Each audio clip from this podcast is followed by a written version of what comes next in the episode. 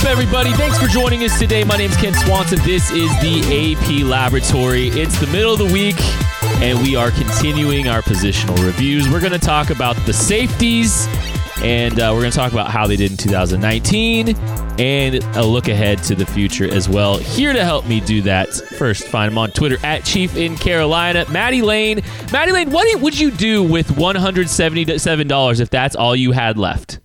Man, I would have one heck of a lunch tomorrow. That that is what I would do with 177. Just something like, what else can I do right now? I'm not allowed to go anywhere. Tried to go run some errands today and pick up some stuff, and everything's closed. Which you know, good social distancing, stay away from people. But 177 bucks. All I can do is have one fantastic lunch with no carbohydrates because we do not want to just eat rice, Kent. Oh, bummer. All right, Craig, what would you do with $177? And the answer cannot be building anything or going back to the future. Okay. Uh, I'm going to buy a keg of King Sue. That's what I'm going to do with $177. And I'm going to drink that. And when it's gone, I just let this whole thing take me. Just, just be done with it all. The least surprising thing about all of this is Craig knows exactly how much a keg Yes. of King Soup. He probably got. He has it down to the penny. He knows. Not down to the penny. Not exactly. He knows. But I got I got a rough estimate. Yeah, the, the Chiefs have uh, they've socially distanced themselves from all of their cap space. Uh, they're doing their part. No, they haven't. They're right up against it. they, they're No, doing the absolute space. Oh, all of they've their cap des- they've You're right. You're right. separated it. Yeah. Okay. No, I mean it works both ways. Like I, I'm probably wrong. What's not wrong is liking the Arrowhead Pride podcast channel. If you like what we're doing, please feel free to leave a five star review. Hit the subscribe button. We are still giving you three shows a week here on the Arrowhead Pride pod- podcast channel. Two labs, one draft show. We would love for you to, uh, to keep checking us out. Uh, and the KC Draft Guide releases next week. Very excited about that. Uh, if you want to get in on the championship edition, uh, pre-order at gum.co slash KC Draft Guide 2020. Promo code countdown gets it to you for $7.99. That might be the last time we advertise a promo code. So you put I'm not we're probably gonna leave it open anyway though. Just there's there's your hint for the listeners. All right. I don't care. Whatever. um let's talk about the 2019 Chiefs. There are they, you know what they they take the time to listen to us. We're gonna keep you know nudging them in that direction. Uh, Craig, how did the safeties do in 2019? The safeties are arguably the strongest position group on the entire roster outside of quarterback because it's got the best player in the world. Honey Badger was awesome. Juan Thornhill played fantastic for a rookie and was really growing into his own. Dan Sorensen might have had his best year yet of his career. I mean, they got a lot out of Dan Sorensen. And then Kendall Fuller had to rotate back as a safety and looked pretty damn good. So I, I thought that they did well. There- There's just nothing you can really complain about from the safety room. I think Juan Thornhill came along very quickly. I mean, like, you know, if you guys listened, bought the draft guide last year, you knew all about Juan Thornhill, but those that didn't, they got a nice big surprise. Juan Thornhill came in, he got going quickly. He was phenomenal up until his injury. The Chiefs were even able to supplement that with Kendall Fuller, a little bit Armani Watts, Dan Sorensen later in the year after Thornhill went down. And then Tyrann Mathieu played deep in the slot. He played in the box. Like he was everywhere and he was great at all of it. And I think you just saw as the year went on how his versatility and Juan Thornhill's versatility allowed the Chiefs defensive coaching staff to start to do a bunch of different stuff. And it really worked out. I low key, I think the Chiefs safety group was, like Craig said, probably the second best unit on the entire team. And I think it really allowed the defense to get things going towards the end of the year.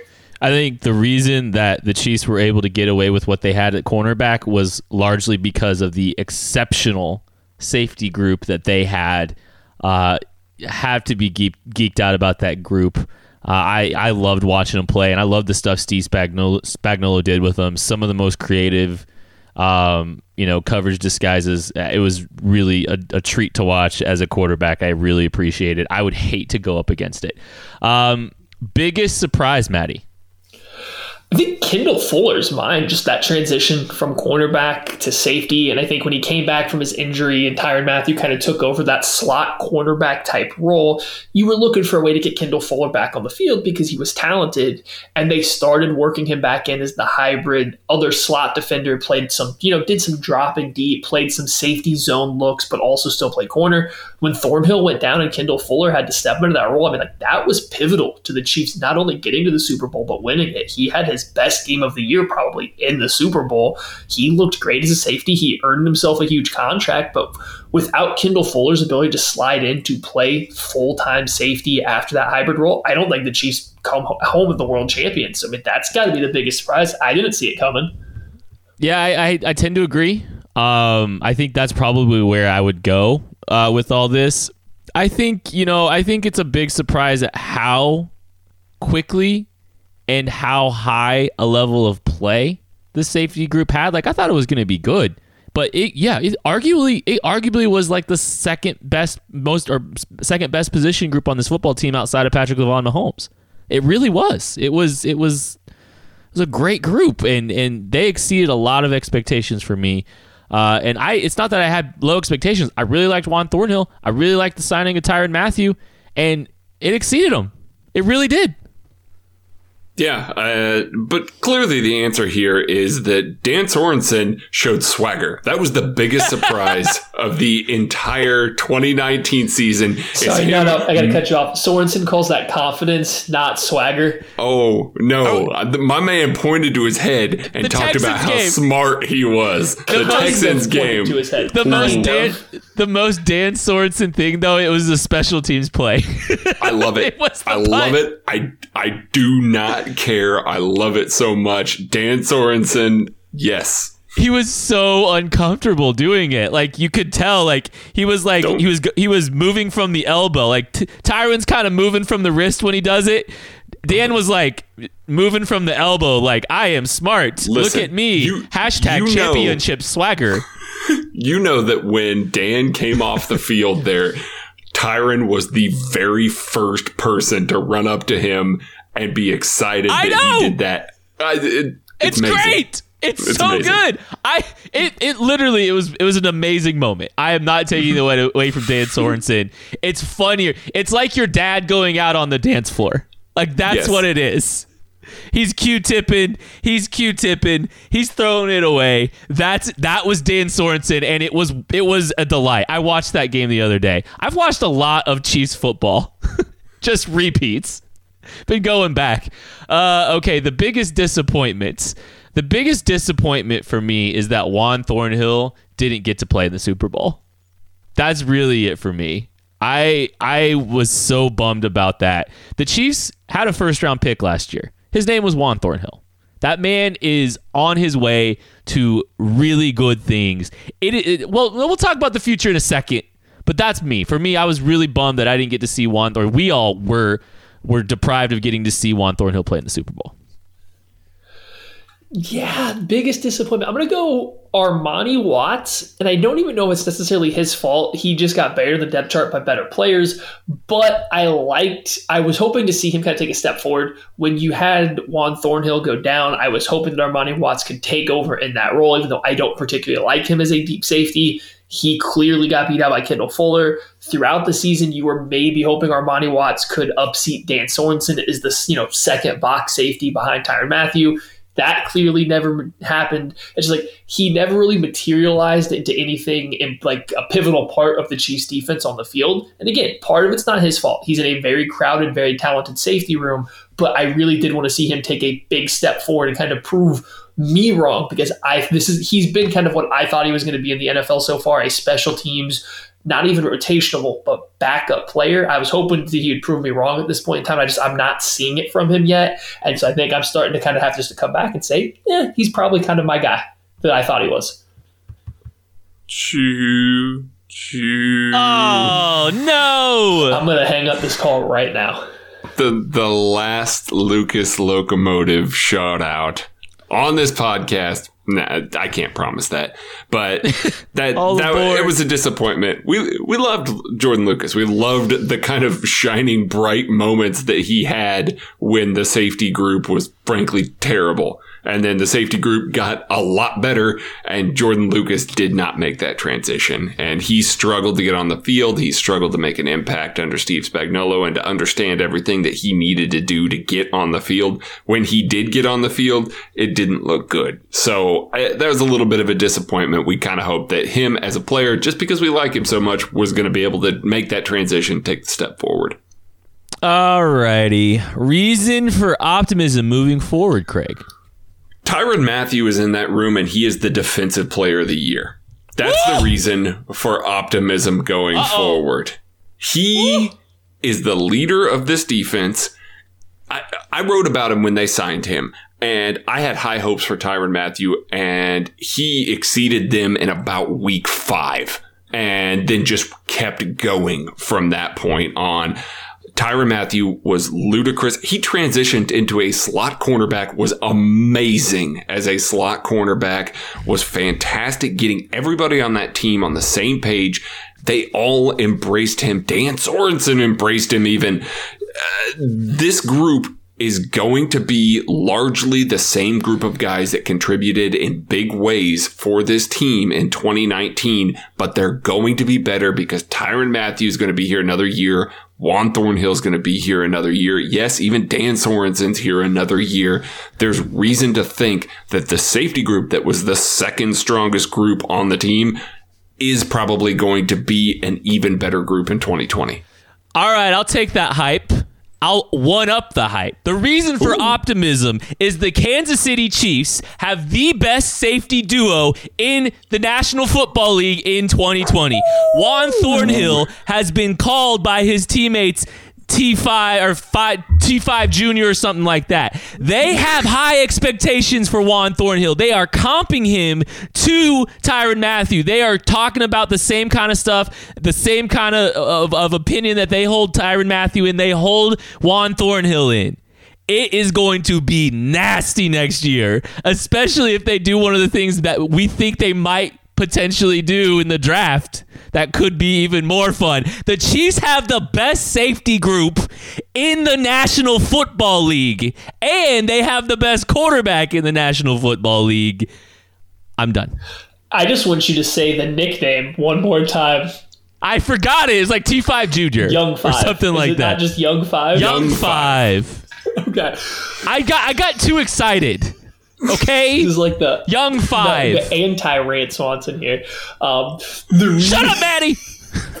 my reason for optimism moving forward is actually Steve Spagnuolo, Dave Merritt, and Sam Madison. What they've been able to do with this entire defensive backroom has been amazing, but specifically the safeties later in the year, you saw these guys. You had slot guys lined up as slot corners, dropping to the deep center field position, dropping to opposite field, like hat playing split field safeties at the end. These guys are dropping from everywhere. You have safeties crashing down to pick up slot receivers playing man coverage or playing an underneath zone. Like just the amount of disguise and trickeration essentially that they were able to put into their coverage schemes later in the year once they started to get some continuity, knowing where guys were going to line up was through the roofs. I think that's only going to be even more so this next season. Seeing more of that stuff happen, I think, and obviously you stack it on top of having Tyrann Mathieu, Juan Thornhill are versatile enough to do everything and as talented as they are. But that is exactly what I want to look see going forward. I want as much amoeba secondary action as we can possibly get. It all starts with the safeties. All right, current 2020 outlook, Maddie. We've got uh, Daniel Sorensen, Armani Watts, Juan Thornhill, uh, aka Young Five, and Tyrann Mathieu on the roster. What's the outlook looking for you? I mean, I think you already covered it. Best safety tandem in the NFL. The Let's go. Daniel Sorensen played very well in his dime linebacker, you know, like backup box safety kind of role. I do think they need to find a way to replace Kendall Fuller. I don't feel confident in it being Armani Watts, but they need somebody that come in and replace that. And there's plenty of options to do that. But even if not, your safeties one through three are just right up there with anybody else in the NFL. Like you're feeling good about the safety room. I would love to see them continue to add talent to it though, because like I said, amoeba secondaries all day for me. We've had enough of your amoeba fronts and stuff like that, Bill Belichick. We're moving on to the next level. We're changing the game in the back end, not just in the defensive line. Whew. Uh, yeah, I agree with absolutely all of that. I don't have anything more to add other than I think we all how good Tyrann Mathieu was. like I, I, can't like arguably his best play of the year was him defending a crack sweep against Indy. Everybody wants to forget that game, and that was the one of the quickest processing plays that he had all year, knifing into the background when Indy was just dominating the Chiefs on the ground. He came up with a stop, forced a field goal, allowed the Chiefs to even hang into that game, and a game that frankly they were playing terrible all over. So I just guys, as long as he's leading your defense, you're good. Yep. All right, we're going to take a break and we will look at the free agent market and the draft at safety right after this.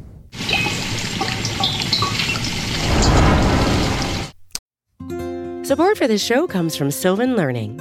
As a parent, you want your child to have every opportunity, but giving them the tools they need to tackle every challenge, that takes a team. Now more than ever, educational support tailored exactly to what your child needs can make all the difference.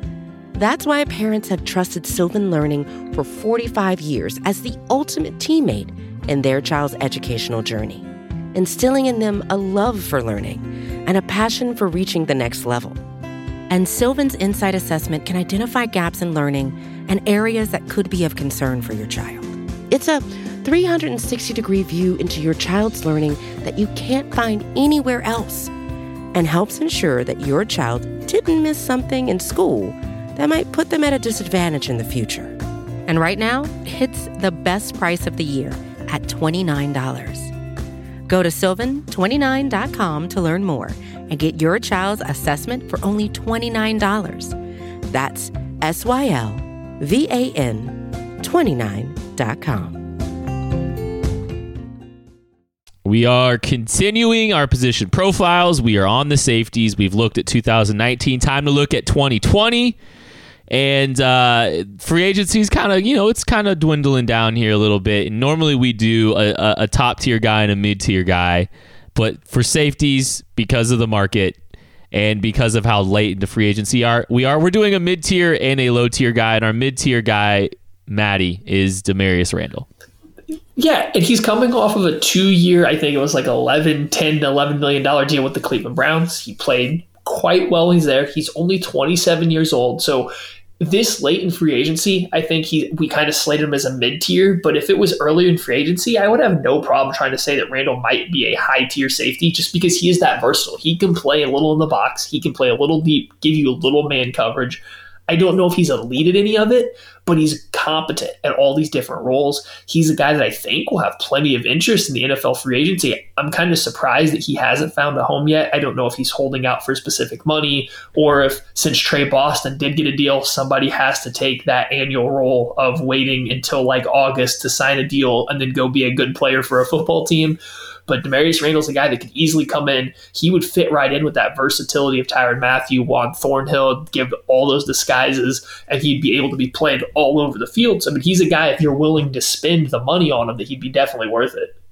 Yeah, he's a nice little complimentary piece to what they already have. It is a little bit surprising to see that he has not found a home yet. Uh, he's one of the, I mean, safety, I think, is kind of one of those positions that, you know, has a hard time. Some of these players have a hard time finding home. Like you said, Tre Boston is a prime example. I don't know why he doesn't have a team yet, but he's he's a guy to keep an eye on for sure.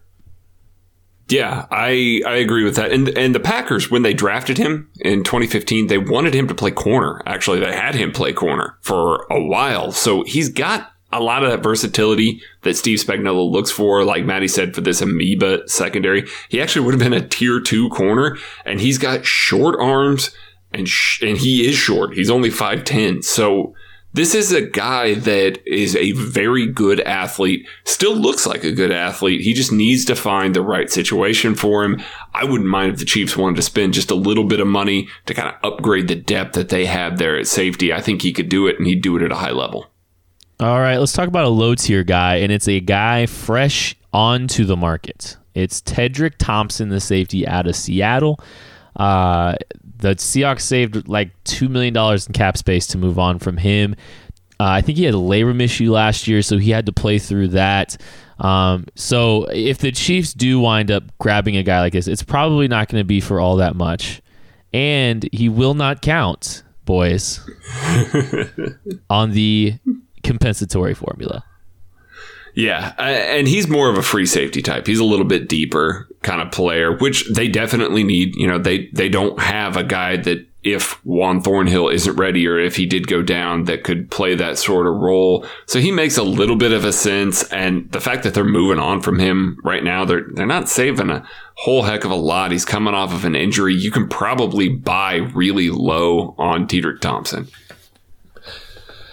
my qualm with Tedric Thompson, and this is why I think we kind of have him as low tier, and why spoiler he's not in our best free agent fit coming up because he's going to be cheap. Is I think he's mostly a center fielder. He's mostly a deep safety. He's not the best tackler. He's not the most fluid guy in man coverage. I think he's capable of playing a little bit of man coverage. He's capable of doing some other stuff, but he's definitely at his best in deep zones. He actually does is pretty decent in a center field single high role. So like as a direct backup to Juan Thornhill to come in. Maybe you have to play him at the beginning of the season in place of Thornhill if he's still you know working his way back to healthy. Just I don't know if he has the same level of versatility as the rest of the safeties.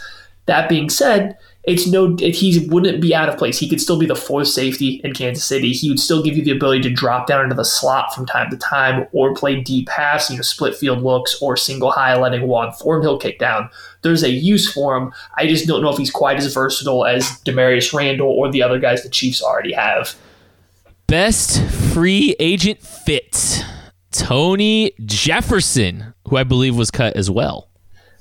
He was from the Baltimore Ravens, and now his contract could be all over the place. He was st- slated to make a fair amount of money this year before they cut him because he was going to cost a fair amount of money, but he's a little bit older.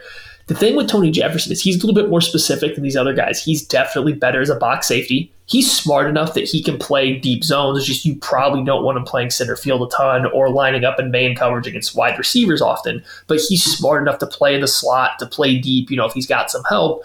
The thing with Tony Jefferson is just simply he offers that thumping kind of box presence that Dan Sorensen's there for right now. Just he's probably a little bit better than Dan Sorensen at it. And Sorensen isn't terrible playing deep either. Like all of a sudden, you now have four safeties with all these different unique strengths, but all of them are versatile enough to play all over the field. I think that's kind of what the Chiefs are looking for with these versatile guys they can put anywhere on the field at one time. Yeah, and I think everybody maybe forgets a little bit that three years ago, uh, Tony Jefferson got paid a lot of money for a safety and was a guy that everybody was thinking, oh man, the, the Ravens are really very good. They made a very prudent decision to pay Tony Jefferson. Uh, they cut him three years into a four year deal. Uh, uh, he had a season ending ACL last year. He is 28, so it's not like he's ancient. It feels like he's been around longer than that. But he is a guy that's a very, very intelligent player. To run the Ravens coverage schemes, you have to be smart. So he would make a ton of sense as a later guy to just kind of bring in, round out the roster. You definitely be demoting Dan Sorensen if you brought in Tony Jefferson, which I don't know if the Chiefs want to do or not but he does make some sense on the cheap. And I think he makes an improvement on on that Dan Sorensen character, even though I know that's going to offend some people. Um, Dan's, Dan can stay though. I mean, Dan can stick around still. I, I mean, ain't trying to get rid of Dan Sorensen. Yeah, I'm not trying to get rid of him. I'm just, you know, maybe maybe we let Tony Jefferson get on the field a little bit. Yeah, he signed a four-year, thirty-four million dollar contract with the Ravens. The Ravens are incurring four point seven million dollars in dead cap to release him. But I think you know I think he does. I do think he has more box qualities, uh, and it's partially because of his athletic, low athletic profile. Uh, boys, Craig, do we sign? Do the Chiefs sign somebody? I don't think so. I, I just think that unless they're going to come right now for $177 against the cap, I, I, don't think that they will. I, I th- I think if the Chiefs do decide to make a move and sign a safety, it will be after the draft. Some of these guys that are coming off of injuries, like Tony Jefferson, make a lot of sense in maybe early July. A guy that they can just bring in on a vet min deal, offer him a one year deal and say, hey, come hang out, prove you're healthy, and then get paid next offseason. I think that's really the only way that they're going to pay a safety in this offseason. I'm with Craig. I don't think they're going to be signing a safety in the offseason. If they do, it's going to be another vet minimum guy that probably doesn't really make any waves, and it's probably none of the guys that we just covered here. And besides that, I think if they are looking to add to the safety room, which they actually might be, I think they would look more towards the draft than spending the money that they do not have on a free agent.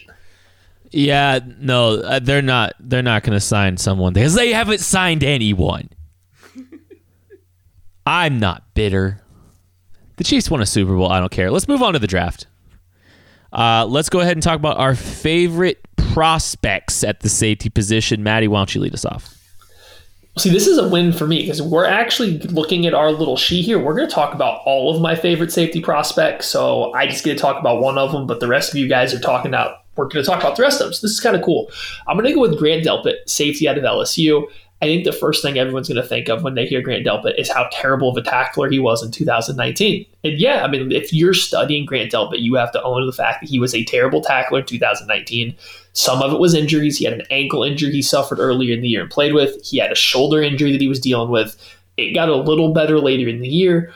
He was also making business decisions, probably because he was banged up, but he was pulling himself away for some tackles that in 2018 he was not. Go back, watch 2018 he may not be an excellent tackler, but he's more than good enough for a safety, and that was evident in 2018. He mixed it up in the box, playing that overhang position plenty, and then just that pure playmaking ability that Grant Delpit brings. He's a top level athlete. He has sideline to sideline range from playing deep. He can kick down the slot, play man coverage against receivers, not just tight ends. He's got great eyes and a feel in zone coverage. Like this guy is going to produce turnovers. He's maybe not a lockdown cover guy in man coverage, but as a zone defender, he can cover so many different places at once with his eyes and his ability to break quickly on the ball. Like he's just one of the top tier playmakers in this class. Don't get too caught up in just the 2019 film with Grant Delpit.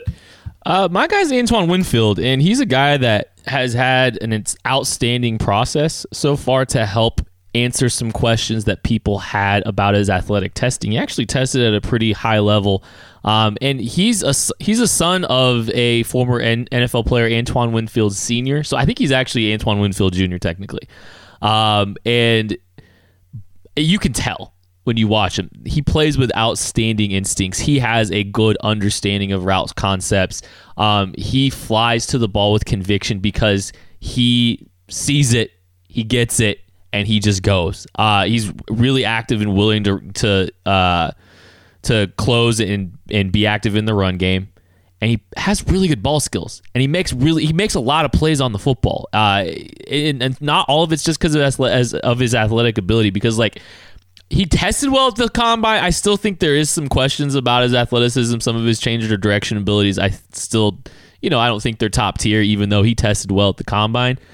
Um, but he makes up for it with really outstanding instincts. Uh, he runs the routes for receivers at times too.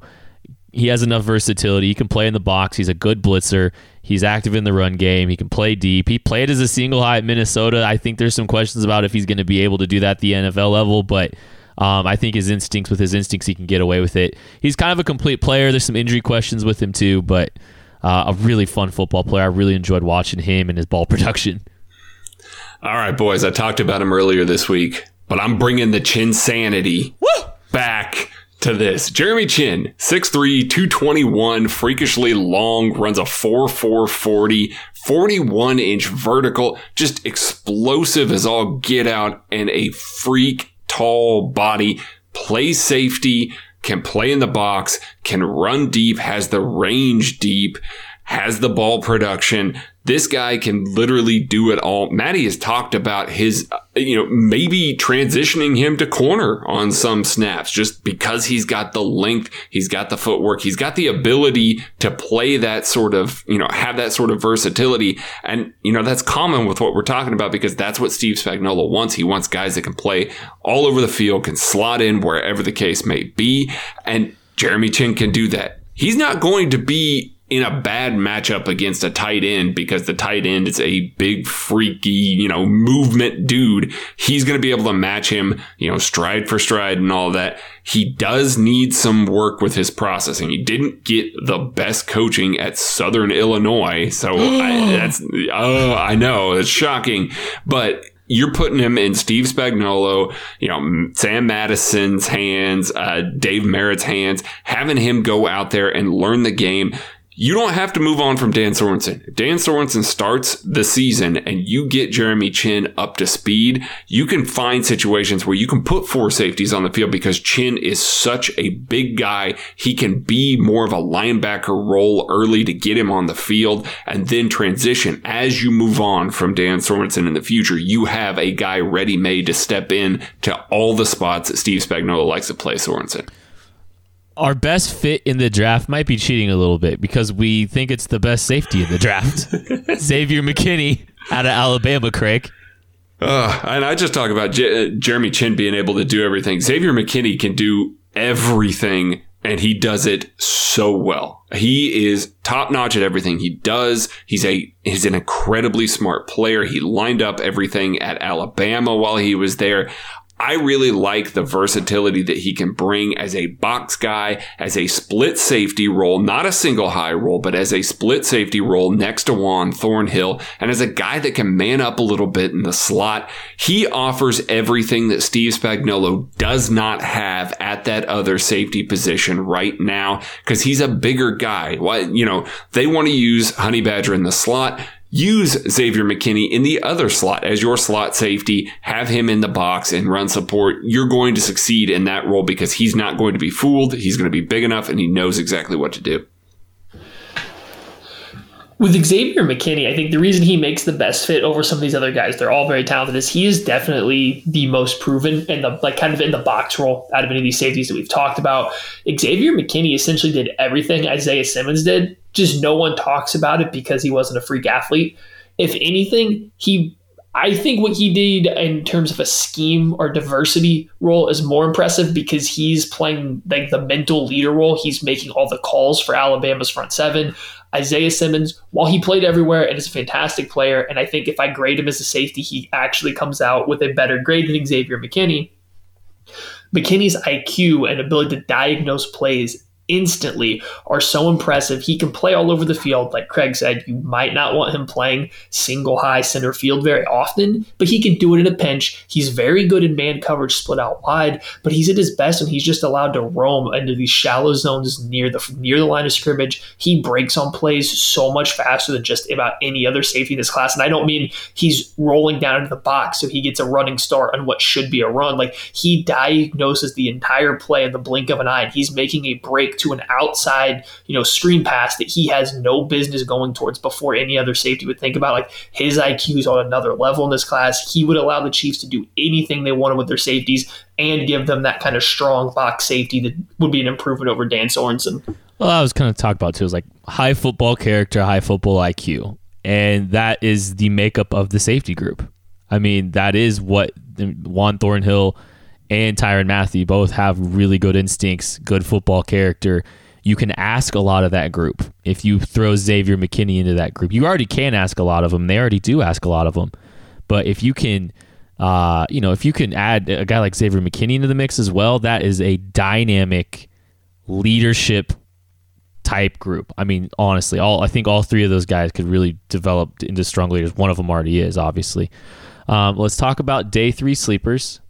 Uh, let's go with uh, Tanner Muse a, out of Clemson, and he's he's kind of a bigger guy. Uh, he's I think he goes over 220 pounds. Played at Clemson, played a lot at Clemson.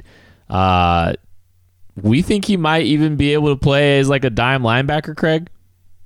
Yeah, yeah, definitely can play as a dime linebacker. I I would play him there.